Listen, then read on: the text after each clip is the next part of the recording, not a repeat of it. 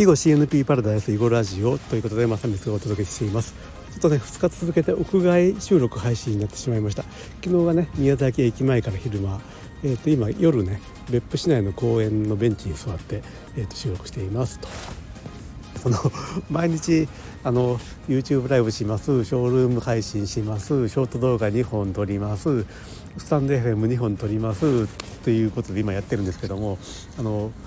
その宮崎に行ってくるとかね帰ってきて帰ってきて大分でライブに顔出すとかねそういうことやってるとなかなかなかなか大変だなというか。いやまあちょっとね今回はその行く前の準備が足りてなかったですね。はい。それでバタバタしてしまいました。まあね月末東京にえっ、ー、となんだ？3, 3泊4日？え？違うか。木金土。あ3泊4日ね。東京に行くので。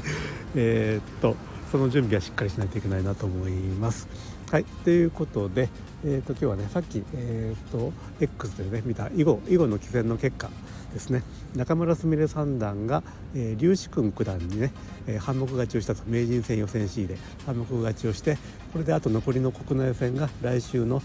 女流名人戦リーグニューエーコ何段だっけ4段かなとの対戦が国内戦最後になったというニュースをねさっき読みましたと。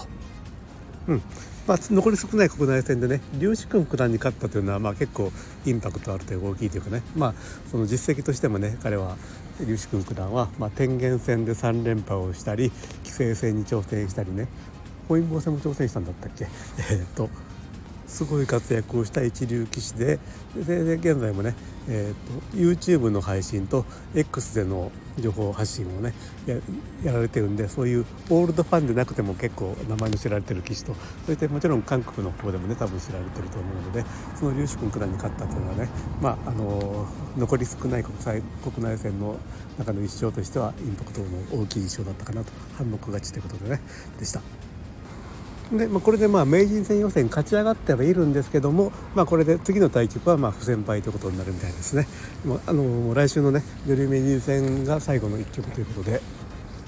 まあ、他にもね新人王戦が、まあ、あの去年の成績で、まあ、今年は今季は本戦シードになってたんでそれで1回戦のは抽選で藤沢里奈七段と当たるということになってたんですけども、まあ、これも不戦敗と、まあ、これはもう決め事でしょうがないというかね、まあ、将棋でね引退する時は、まあ、勝ち上がってる棋戦は、えーと、勝ち続けてる間はさせるっていうのがね、まあ、あるみたいですけどもね、まあ、それとこれとはまあ話が違うんで、まあ、あの移籍してもあの韓国金のものに人になりますってことなんでね。これはもう仕方ないということですね。